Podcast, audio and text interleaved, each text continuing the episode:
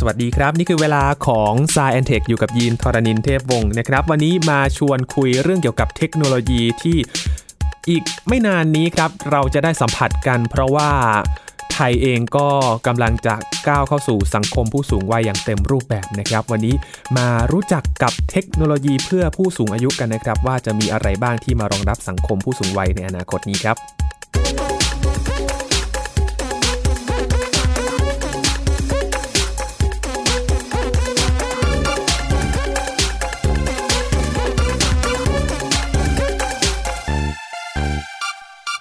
ประเทศไทยเราเองนะครับอัตราการเกิดก็น้อยลงเรื่อยๆ แล้วก็ผู้ใหญ่ในก่อนหน้านี้นะครับที่มีประชากรมากก็กำลังจะเปลี่ยนผ่านไปสู่อีกวัยหนึ่งนั่นก็คือวัยสูงอายุนั่นเองนะครับทำให้ แน่นอนว่าประชากรผู้สูงอายุจะเพิ่มขึ้นในอนาคต และไม่นานนี้ครับไทยก็จะก้าวเข้าสู่สังคมผู้สูงวัยอย่างเต็มรูปแบบแล้วแน่นอน แต่ประเทศอื่น ๆ ในโลกของเรานะครับ ไม่ว่าจะเป็นญี่ปุ่นเองที่ก็เข้าสู่สังคมผู้สูงวัยอย่างเต็มรูปแบบกันแล้ว ถ้าเป็นยุโรปก็จะเป็นอิตาลีนะครับที่มีประชากรผู้สูงอายุมากขึ้นเช่นเดียวกันนะครับ วันนี้จะมาดูเรื่องของเทคโนโลยีกันครับ ที่จะมารองรับการใช้ชีวิตของผู้สูงวัย เพราะว่า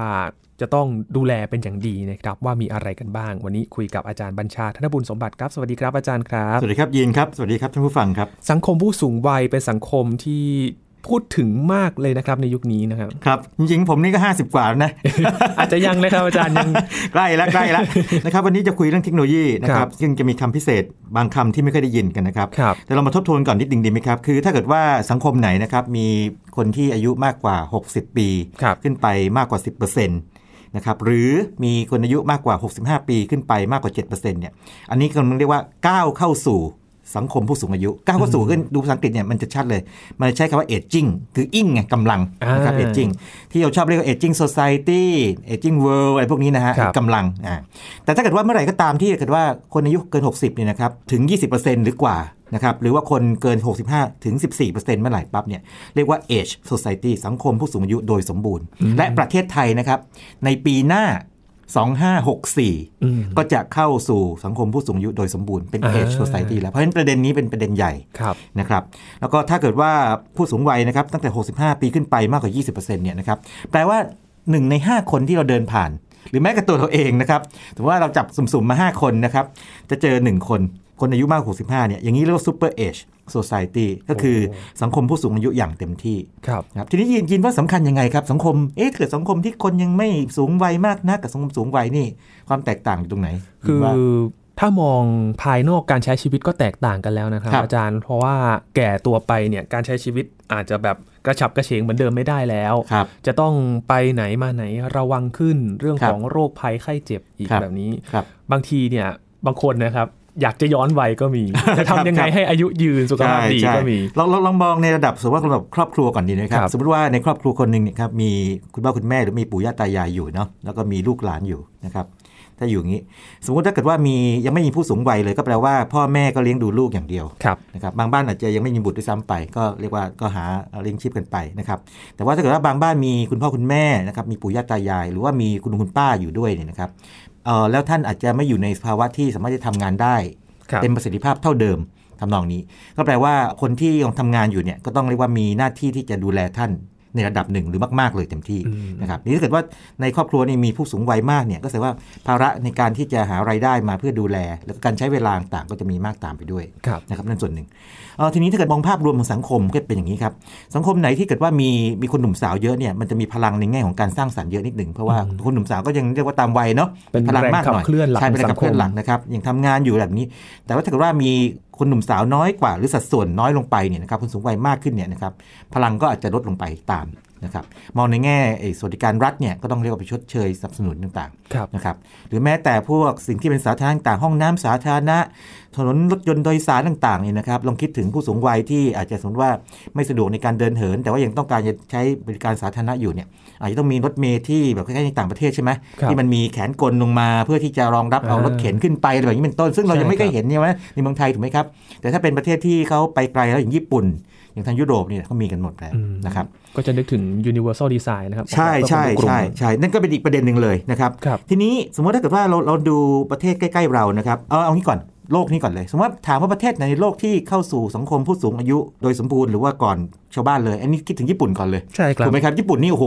เต็มที่เลย ญี่ปุ่นเนี่ยตั้งแต่ปี 1999เนี่ยเป็น aging society แล้วคือกำลังก้าวเข้าสู่ แล้วพอปี 1995เนี่ยนะครับก็ เรียบร้อยแล้วนะครับนั่นไปพอปี 2006เนี่ยนะครับก็สูงอายุอย่างเต็มที่แล้ว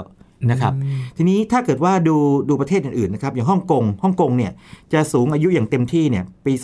2023 โอ้ก็ไม่นานนะก็ไม่นานไม่นานนะครับนะครับอีกกี่ปีสามปีสามปีใช่ไหมฮะครับนะครับหรืออย่างสิงคโปร์เนี่ยสองสองหกนะครับไต้หวันสองศูนย์สองห้าสี่ห้าปีห้าหกปีนั่นในเลยแถบเอเชียนี่ใช่ ยังสูงอายุเต็มที่นะอ่าไปเลย ส่วนส่วนเรานี่ก็สูงอายุโดยสมบูรณ์ในปีหน้าแล้วก็สูงอายุเต็มที่นี่พอดีผมยังไม่ได้หาข้อมูลมานะแต่ก็คงอีกไม่นานครับแต่ว่าถ้าดูดูภาพรวมของโลกเป็นแบบนี้เลย คือ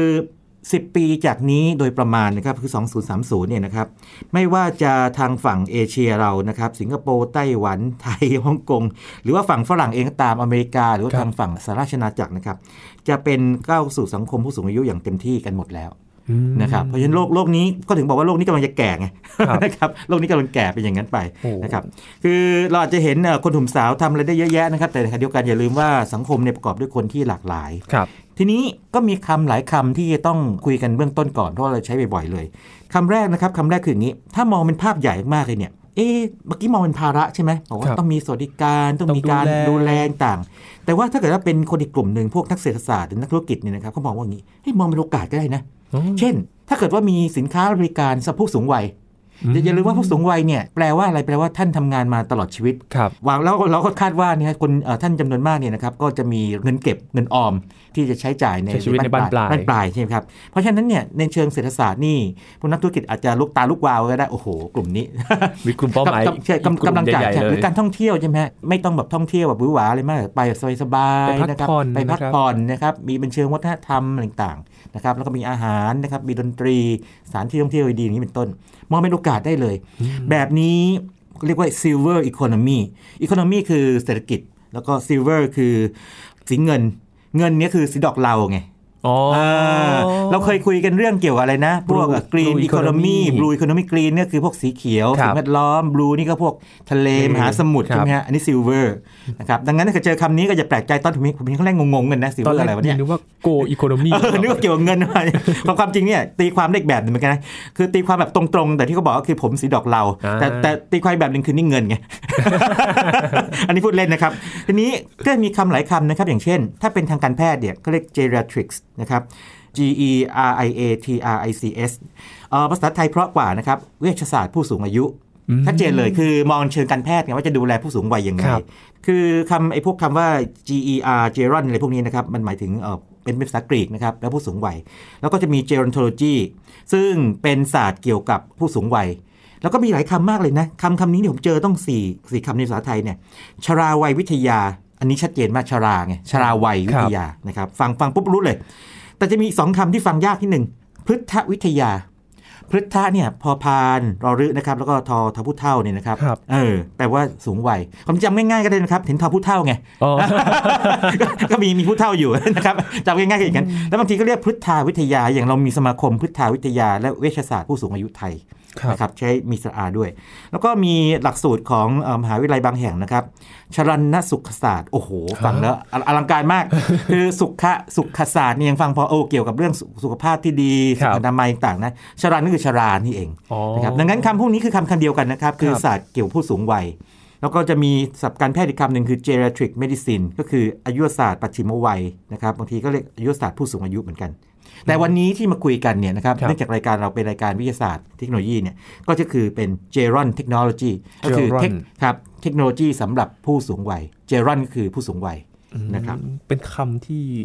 ไม่ไม่เคยได้ยินนะจคุ้หูอ่าเท่ไหร่แต่ว่านะครับจะจะบอกว่านับจากนี้ต่อไปเนี่ยเดี๋ยวจะเริ่มน่าจะคุ้นหูมากขึ้นแล้วนะครับเพราะว่าพอมีเทคโนโลยีพวกนี้มาขึ้นมามาก ๆปั๊บเนี่ยแน่นอนเดี๋ยวในเชิงการค้าอะไรต่างๆเนี่ยคงจะมีเข้ามา บอกว่านี่ฟังแล้วมันมันดูเท่ดีนะ จริงๆ ก็คือเทคโนโลยีสำหรับผู้สูงวัยนั่นเอง โดยโดยนิยามก็คือมันเป็นการออกแบบเทคโนโลยีแล้วก็สิ่งแวดล้อมด้วยนะอ่าสภาวะแวดล้อมไงครับสภาพแวดล้อมลองคิดอย่างนี้ก็ได้บ้าน เราไม่ใช่ออกแบบเฉพาะเครื่องมือที่อยู่กับตัวผู้สูงวัย เช่น อาจจะเป็นนาฬิกาที่แบบสามารถจับชีพจรท่านได้อะไรแบบครันี้บใช่ไหมแต่ว่าบ้านเนี่ยจะต้องไม่เล่นระดับมากเกินไปอืมใช่ไหมพื้นห้องน้ำต้องไม่ลื่น มีราวจับอ่ามีราวจับอะไรราวเกาะนะฮะแล้วก็ให้ท่านอยู่ตรงชั้นหนึ่งไม่ต้องขึ้นชั้นสองนี่เป็นต้นครับการออกแบบแล้วก็บางอย่างก็ต้องกว้างขวางขึ้นอย่างนี้เป็นต้น หรือว่าไม่มีมุมมีเหลี่ยมที่จะเกิดอันตรายได้อย่างนี้เป็นต้นอะคือคือต้องมองเป็นสิ่งแวดล้อมด้วยนะครัครับบอย่างเดียวไม่พอมองเป็นระบบเลยนะครับ เพื่อที่จะให้มีชีวิตที่เรียกว่าเป็นอิสระพอสมควร คือสามารถช่วยตัวเองได้ไงนะครับแล้วก็สำคัญคือต้องมีสามารถมีปฏิสัมพันธ์กับเพื่อนๆ หรือคนรอบตัวได้ด้วย อย่าลืมว่าคนเรานี่มนุษย์เป็นสัตว์สังคมเนาะครับต้องไม่มีว่าการไม่ตั้งสื่อตั้งสารแต่เด็ก ไม่ว่าจะอายุเท่าไหร่แล้วกันนะครับนะถ้าอยู่คนเดียวนี่คงน้อยคนมากนะชอบอยู่คนเดียวอย่างนั้นนะคนส่วนใหญ่นี่อย่างน้อยๆบางช่วงเวลาเนี่ยก็ต้องมีมีเพื่อนคุยกันอืมนะครับครับเพื่อให้มีสุขภาพดีแล้วก็สะดวกสบายปลอดภัยด้วยเอานะครับง่ายๆไปซื้อของอย่างนี้ครับก็ต้องสื่อสารว่าเราจะเอาอะไรถูกต้องะไรย่านี้ถูกต้องครับ นะครับครับโอ้ก็เป็นเรื่องที่เชื่อว่าธุรกิจนี้น่าจะมองหาโอ้นานะครับตความแล้วจริงเนี่ยมีนักเศรษฐศาสตร์บางท่านเนี่ยถึงขนาดบอกอย่างนี้เขาบอกว่าประเทศไทยเราเนี่ยโอ้โหถ้าจะทำมือถือแข่งกับชาวบ้านนี่อย่าเลยโอ้โหมันแข่งยากใช่ไหมครับจะทำรถยนต์กับแข่งเขาอะอาจจะพอได้เหมือนกันบางอย่างถ้าเรารีบเจาะบางกลุ่มใช่ไหมอ่าอย่างบางบริษัทเนี่ยที่เคยเล่าให้ฟังว่าเจาะเรื่องรถไฟฟ้าลงไปที่แท็กซี่ก่อนอย่างนี้เป็นต้นครับนี่ยังโอเคอยู่ แต่ถ้าจะไปแข่งระดับโลกนี่มันมันยากมากพอสมควร แต่ว่า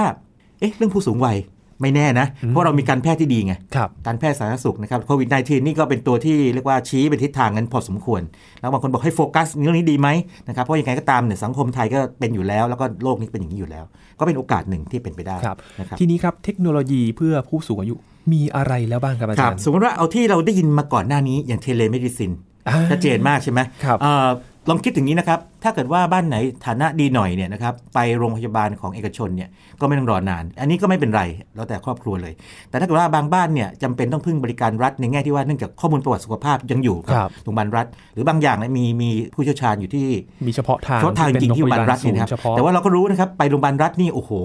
ต้องต่อไปแต่คิวเช้ายาวมากด้วยนะนะคครัรับบมันต้องไปจองคิวต้องอะไรกันต่างๆยาว จะดีไหมถ้าเกิดว่าเรียกว่าคุณพ่อคุณแม่นะครับคุณปู่คุณย่าเราอ่าคุณลุงคุณป้าเนี่ยครับมีประวัติอยู่แล้วสมมติว่าเคยไปมาก่อนแล้วไงครับแล้ว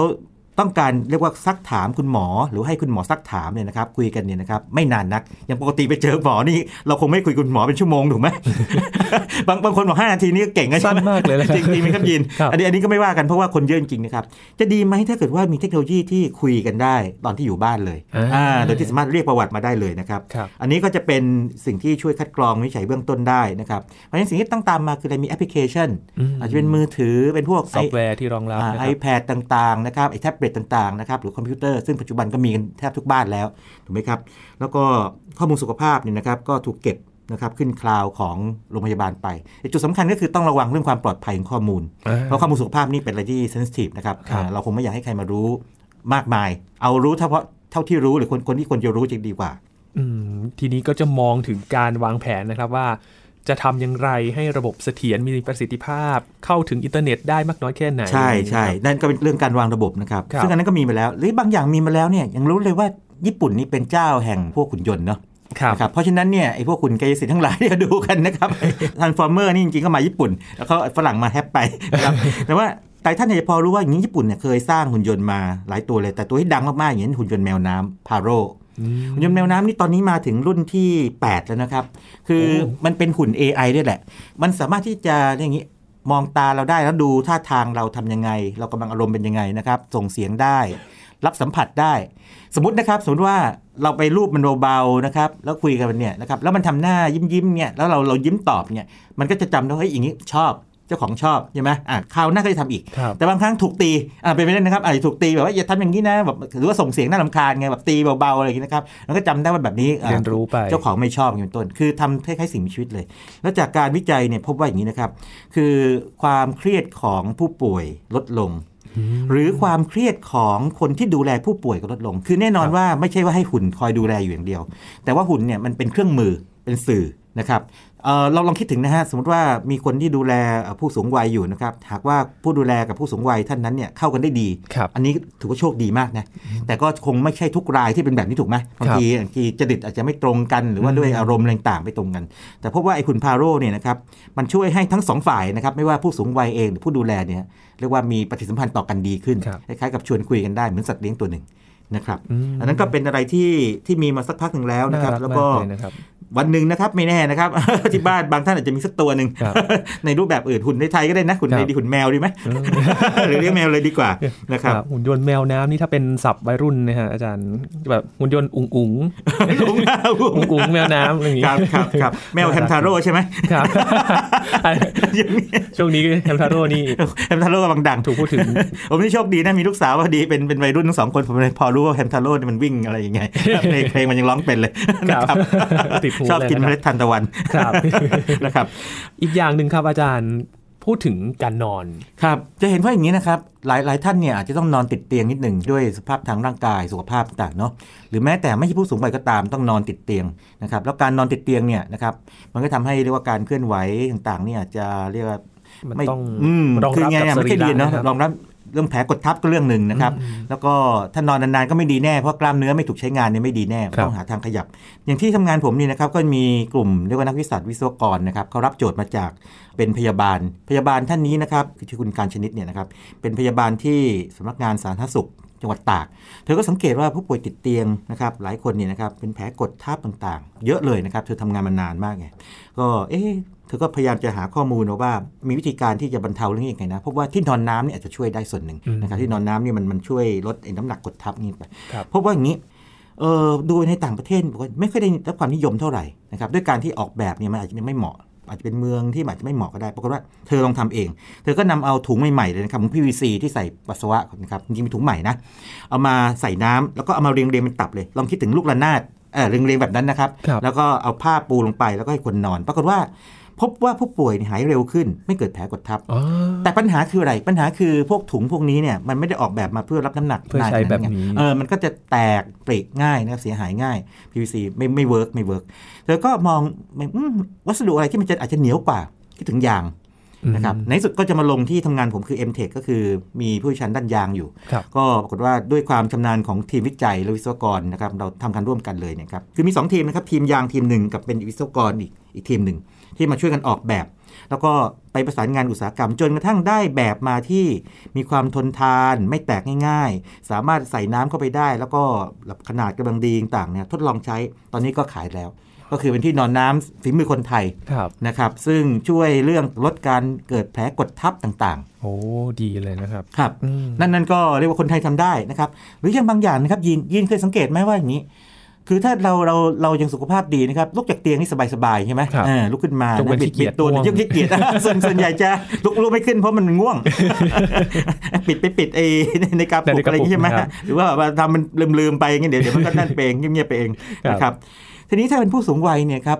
การลุกเขินเนี่ยอาจจะลำบาก หรืออาจจะไม่ผู้สูงวัยก็ตามเนี่ยคนที่ผ่าตัด อย่างผมเคยผ่าตัดนะครับครับปกติก็จะลุกจากเตียงเลยสบายมากโอ้โหตอนผ่าตัดนี่มันเจ็บไงขยับนิดนึงก็เจ็บครับนะครับหรือว่ามันมีสายพลุงพลังเนี่ยลำบากมากอืมปรากฏว่าวิศวกรที่ที่ทำงานผม m t e c h นี่นะครับเขาคิดเตียงที่มันสามารถอย่างนี้ฮะยินลองคิดดูนะ เตียงมันสามารถที่จะยกขึ้นมาเป็นแนวตั้งได้ คือมีมีกลไกอ๋ออ่อ่าขึ้นขึ้นมาให้นั่งนะครับครับขึ้นขึ้นมาให้นั่งก่อน แล้วจากนั้นมันมันหมุนมาด้านข้าง หมุนด้านข้างเพื่อให้เราสามารถก้าวเดินออกจากเตียงได้ไง อ๋อออ่าสมมติว่าอย่างนี้นะฮะบันดันหลังเราขึ้นมาก่อนให้ให้นั่งครันั่งบเอียงๆพอสมควรใช่ไหมจากนั้นหมุนเราไปทางขวาอ่าตอนนี้แบบว่าเราเราก็จะพร้อมที่จะออกจากทางขวาของเตียงไปลุกออกไปอ๋อนะครับ คือถ้ามองตอนแรกๆเนี่ยมันก็คือเตียงคนไข้มันก็เตียงธรรมดานี่แหละครับอ่าครับแต่สามารถที่จะยกยกไอ้ตรงส่วนที่เป็นหลังขึ้นมาได้ แล้วก็หมุนหมุนทั้งหมดเลย เป็นอ๋อเป็นเก้าอี้หมุนออกมาได้จัดท่าให้ลงได้ใช่ง่ายให้ลงตัวขึ้นเพราะฉะนั้นจะออกจากเตียงนี่ง่ายมากนะครับแถมยังติดตั้งระบบเอ่อเรียกว่าซอฟต์แวร์แล้วก็เพื่อจะวิเคราะห์พวกสุขภาวะพฤติกรรมการนอนนะคครัรับบการลุกจากเตียงเป็นยังไงด้วยเพื่อเก็บข้อมูลนี่เป็นโอ้ต้นนะฮะอันนี่ก็ไฮเทคอันนี้ commercialize นะครับอ่าเริ่มมีขายแล้วโอ้นะครับดีเลยคก็รับก็จะบอกว่าจริงๆแล้วเอ่อคนไทยก็มีฝีมือเรื่องพวกนี้เยอะความจริงในต่างประเทศอาจจะมีอย่างอื่นแต่ว่านี่นำเอาเรื่องคนไทยมามามาเล่าให้ฟังเพราะว่าอย่าถามว่าเอ๊ะแล้วคนไทยมีหรือเปล่า แต่เดี๋ยวช่วงตอนท้ายพูดถึงต่างประเทศ นะครับว่าเขาไปไหนกันโอ้นะครับแต่พอแล้วก็ทีนี้มีบางอย่างที่อาจจะไม่ถึงกับไฮเทคมากแต่ว่า work มากเพราะว่าราคามันถูกคืออย่างนี้ อย่างรถเข็นธรรมดานี่นะครับครับโอเค คนที่ต้องนั่งรถเข็นเนี่ยก็ต้องใช้มือดันไปใช่ไหมครับแต่จะดีไหมถ้าเกิดว่ามันติดมอเตอร์ไฟฟ้าเข้าไปด้วยอืมทีนี้ต้องพูดว่าอย่างนี้รถไฟฟ้าเนี่ยมันมีมานานแล้วแหละไอ้ที่ติดไฟฟ้าแต่มันแพงแพงมากนะครับ แล้วเอ่อ พอแบบคนทั่วไปเนี่ยนะครับต้องเรียกว่าอย่างนี้ต้องต้องมีกำลังทรัพย์หน่อยนะครับเข้าถึงยากอ่ใช่เข้าถึงยาก ทีนี้วิศวกรที่ m t e c h นี่ก็จะลดราคามันลงเหมือนกับประมาณสักตัว7 8พันซึ่งมันราคามันดีดีมากอะนะในสามารถเข้าถึงได้นะครับแล้วก็ครับให้พวกช่างเทคนิคเนี่ยเป็นคนที่จะช่วยซ่อมช่วยบำรุงอะไรต่างๆนะครับคือพูดง่ายๆคือเป็นอุปกรณ์ที่ทำให้รถเข็นธรรมดากลายเป็นรถเข็นไฟฟ้าครับนะทำนองนี้ นะครับอ่าหรืออย่างตอนต้นที่เราคุยกันเรื่อง telemedicine เนี่ยนะครับก็วิศวกรที่ทำงานผมที่ m t e c h เนี่ยเขาก็คิดนะครับ ก็เป็นจอที่เอ่อสมมติว่าผู้ป่วยนอนอยู่ที่บ้านใช่ไหมฮะนอนอยู่ที่บ้านไอตัวจออยู่ปลายเตียงเนาะเขาก็จะจับภาพเรานะครับ แล้วก็จะมีมีกล้องอีกตัวหนึ่งครับที่เป็นแบบ handheld ลองคิดถึงโทรศัพท์มือถืออันใหญ่ๆนิดนึงนะครับครับแล้วก็มีกล้องอยู่เนี่ยเราสามารถที่จะสมมติว่าคุณหมอบอกในในขอดูดูที่ตาดิซิเราก็จับตัวกล้องเนี่ยมาส่องที่ตาเราแล้วคุณหมอก็จะมองเห็นจากอีกที่หนึ่งมซอฟต์แวร์นะครับแล้วก็ยังสามารถดูรูม่านตาได้ด้วยการดูรังสีอินฟราเรดอย่างนี้เป็นต้นนะครับ เพราะฉะนั้นเนี่ยนะครับเอ่อเรื่องพวกนี้เนี่ยประเทศเรานี่ก็จะไปแทบจะไม่แพ้ของต่างประเทศเหมือนกันครับเพียงแต่ว่าเป็นเรื่องของการที่จะมีวิสัยทัศน์แล้วก็เงินทุนสนับสนุนในการทำนะครับแล้วก็เอกชนเอาไปขยายผลแค่ไหนครับ นะครับอันนี้เป็นตัวอย่างของตัวในเชิงวิศวกรรมนะครับครับที่ผมยกตัวอย่างไปครับอีกเรื่องหนึ่งที่ก็ต้องดูแลไม่แพ้กันก็คืออาหารการกินใช่ไหมครัโอ้ใช่เลยครับ ยินครับความจริงเนี่ยต่อให้ไม่ไม่ค่อยสูงวัยนะครับ บางคนก็อาจจะเสียฟันไปแล้วเนาะฟันผุครับนะครับอย่างผมนี่ใส่ฟันปลอมตั้งแต่อายุยังไม่ไม่ถึงกับมากเป็นต้น ว่าแต่คบอาจารย์เลยครับยินก็ใส่ฟันปลอมใส่ฟันปลอมนะครับอาจารย์ครับแต่ว่าถ้าเป็นผู้สูงวัยเนี่ยโอกาสที่เรื่องเรื่องฟันเนี่ยนะครับมันจะไม่มากหน่อยเพราะมนุษย์เราต้องกินนะคครัรับบรับประทานอาหารทุกวันใช่ไหมครับปัญหาจากการเคี้ยวนี่ห้าสิบเปอร์เซ็นต์เลยอืมนะครับปัญหาจากการกลืนนะครับยี่สิบหกเปอร์เซ็นต์คืออาจจะกลืนลำบากใช่ไหมครับปัญหาจากการรับรสอ่าครับสี่สี่เปอร์เซ็นต์นี่เป็นต้น เอ๊ะจะดีไหมหากว่า นักวิทยาศาสตร์สามารถที่จะออกแบบอาหารที่ช่วยให้เคี้ยวง่าย กลืนง่ายนะครับแล้วก็มีรสสัมผัสที่ดีด้วยอย่างนี้เป็นต้นนะครับโดยยังคงลักษณะคุณลักษณะทางโภชนาการอยู่อย่างนี้เป็นต้นอืมนะครับแล้วราคาเรียกว่าสมเหตุสมผลอย่างนี้เป็นต้นอ่านี่ไงแม้ครับแต่อาหารก็ต้องออกแบบกันโอ้แน่นอนครับ เมื่อก่อนนี่ผมผมเองนี่ก็งงๆนะเพราะว่าต้องต้องพูดอย่างนี้ยินผมเป็นนักวัสดุศาสตร์นะคือครัจบบฟิสิกส์มาก็จริงเนี่ยวัสดุศาสตร์แล้วเราก็จะมีนิยามว่าอย่างนี้ วัสดุคือ เป็นสสารที่นำมาใช้งานอย่างตั้งใจเชิงวิศวกรรมครับและไม่ใช่อาหารมักนั่นคือเมื่อก่อนนะและไม่ใช่อาหารโครงสร้างคือคือตัดอะไรตัดต่างๆอาหารทิ้งเลยนะครับครับคือถ้าอะไรเป็นอาหาร อย่างสมมติถ้าถามว่าเกลือถ้าถามเมื่อก่อนนะว่าเกลือเป็นวัสดุไหมต้องถามว่าเอาเกลือไปทำอะไร ถ้าเอาเกลือไปไปกินเป็นอาหารถือว่าแบบปรุงรสอย่างเงี้ยไม่ไม่นับเป็นวัสดุ แต่ถ้าเอาเกลือมาเป็นแบบองค์ประกอบหนึ่งของที่เอ่อวัสดุเชิงไฟฟ้าอย่างเงี้ยใช้ส่วนความเป็นอิเล็กโทรไลต์หรือมันเนี่ยนะครับครับอะเกลืออาจจะเป็นวัสดุได้อืมแต่ปัจจุบันต้องพูดอย่างนี้นะครับอาหารเนี่ย ถูกนิยามเป็นวัสดุไปเรียบร้อยแล้วโอ้อาหารเป็น complex materials ด้วย เป็นครับวัสดุซับซ้อน ยินครับลองลองจินตนาการแบบนี้นะครับ สมมติว่าเราเป็นคนปกตินะครับอยู่หรือว่าสุขภาพดีปกติเนี่ยเรากลืนอาหารก็ไม่มีอะไรใช่ไหมครับแต่ถ้าเกิดว่าวันไหนเราเจ็บคอเอางี้เราเจ็บคอเนื่องจากหวัดโอ้โหบางทีกลืนได้ไม่ลำบากเจ็บเจ็บถูกไหมครับเจ็บเจ็บเหมือนกันนะ เอ๊ะจะดีไหมถ้าเกิดว่าอาหารเนี่ยมันมันสามารถไหลลงไปแบบว่าที่นี่ว่าไม่ไม่ฝืดมากนักเออเราก็จะกลืนง่ายขึ้นถูกไหมครับอะไรอะไรอย่างนี้เป็นต้นนะครับแต่ทีนี้ปัญหาคือถ้ามันมันไหลลงเร็วเกินไปก็สำลักได้ครับถูกไหมครับแต่ถ้ามันหนืดเกินไปเราติดคออีกเจ็บคอ เพราะฉะนั้นเนี่ยนะครับศาสตร์อย่างเขาเรียกว่า rheology ที่มันเกี่ยวกับการไหล rheology เนี่ยนะครับซึ่งเป็นศาสตร์ทางด้านวัสดุศาสตร์ครับก็จะเข้ามาจับเรื่องอาหารว่า จะออกแบบอาหารยังไงให้มันสามารถที่จะว่ามีสภาวะการไหลอ๋อนะครับ หลังจากเคี้ยวแล้วเนี่ยไหลได้ถูกต้องโอ้นะครับเอ่อหรือว่าเวลาฟันเราเนี่ยนะครับบดเคี้ยวอะไรบางอย่างเนี่ยนะครับแน่นอนมันต้องเกิดการสึกหรอเกิดอะไรต่างๆนะครับครับเกิดการเสียดสีเนี่ยจะออกแบบยังไงให้เรียกว่ามันแบบถูกต้องอะนะครับในเชิงทั้งสุขภาพโภชนาการต่างครับๆเป็นต้นจะเข้ามาเลยนะครับ เรื่องนี้น่าสนใจเพราะอย่างนี้ครับอย่างถ้าเกิดว่าเจอผู้สูงวัยนะครับหรือแม้แต่คนไม่ต้องสูงวัยก็ได้คนที่อาจจะเรียกว่ามีปัญหาเรื่องเหงือกและฟันหน่อยนะครับก็ต้องการอาหารที่อ่อนนุ่มใช่ไหมครับครับก็ นุ่มแค่ไหน อ่า ต้องถามญี่ปุ่น ญี่ปุ่นนี่เจ้าพ่อของทางด้านพวกผู้สูงวัยเลยความละเอียดเขาอ่อนเขาเขาจะมีเขาจะมีมาตรฐานโลกของเขาเลยอ่าต้องเรียกมาตรฐานญี่ปุ่นแล้วกัน แต่มันจะกลายเป็นมาตรฐานโลกอย่างนี้ทำนองนี้แต่ฝรั่งเนี่ยจะไม่ยอมนะ แต่ว่าญี่ปุ่นนี่อาจจะนำมาก่อนเลยเขาเรียกมาตรฐาน Universal Design Food UDF นะครับ คืองี้ มันจะมี 4 ระดับคร่าวๆก่อนนะครับจริงๆละเอียดมากกว่านี้นะครับ ระดับที่หนึ่งคือบดเคี้ยวง่ายสองคือใช้เหงือกบดได้ คือสมมติถ้าเกิดต่อให้เหลือแต่เหงือกเนี่ยเหงือกก็บดก็ได้สามารถกินได้สามนี่ต่อให้สมมติว่าไม่ใช่เหงือกบดใช้ลิ้นบดลิ้นดุนๆเนี่ยก็กินได้อ่าอ่าลิ้นดุนลองคิดถึงอาจจะขนมเยลลี่นุ่มๆอะไรอย่างเงี้ยดุนๆเนี่ยมันก็กลืนเข้าไปได้ถูกไหมครับเราเราไม่ต้องใช้ฟันเคี้ยวไงของอ่านุ่มมากๆนะครับแล้วแบบที่ 4 คือไม่จำเป็นต้องเคี้ยวเลยอ่านะครับครับปรากฏว่าอย่างนี้ทางนักวิทยาศาสตร์ของ m t e c h นะครับก็คือกลุ่มที่ทำด้านเทคโนโลยีอาหารเนี่ยนะครับก็ออกแบบพวก เนื้อนะครับที่มี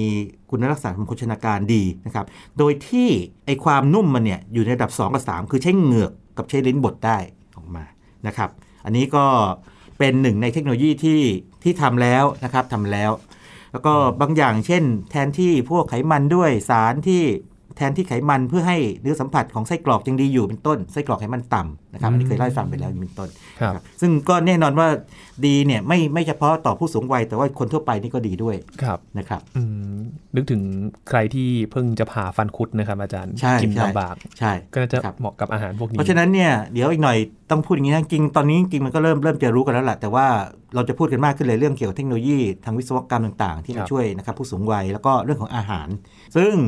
สำคัญไม่แพ้เรื่องอื่นแน่นอนเพราะว่าเรารับประทานอาหารทุกวันอย่างน้อยวันละมื้อถูกไหมครับอย่างน้อยต้องวันละมื้อนะครับต้องเป็นอย่างนั้นไปโอ้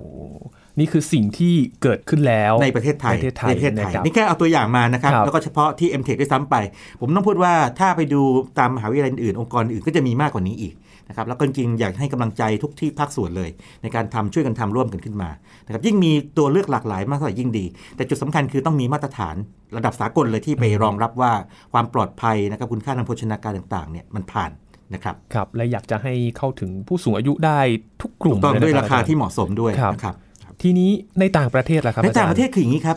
มันมีแนวคิดอีกอันหนึ่งขึ้นมาอย่างนี้ ที่เราพูดกันมาทั้งหมดเนี่ยจะเห็นว่ามันเป็นการดูแลสุขภาพกาย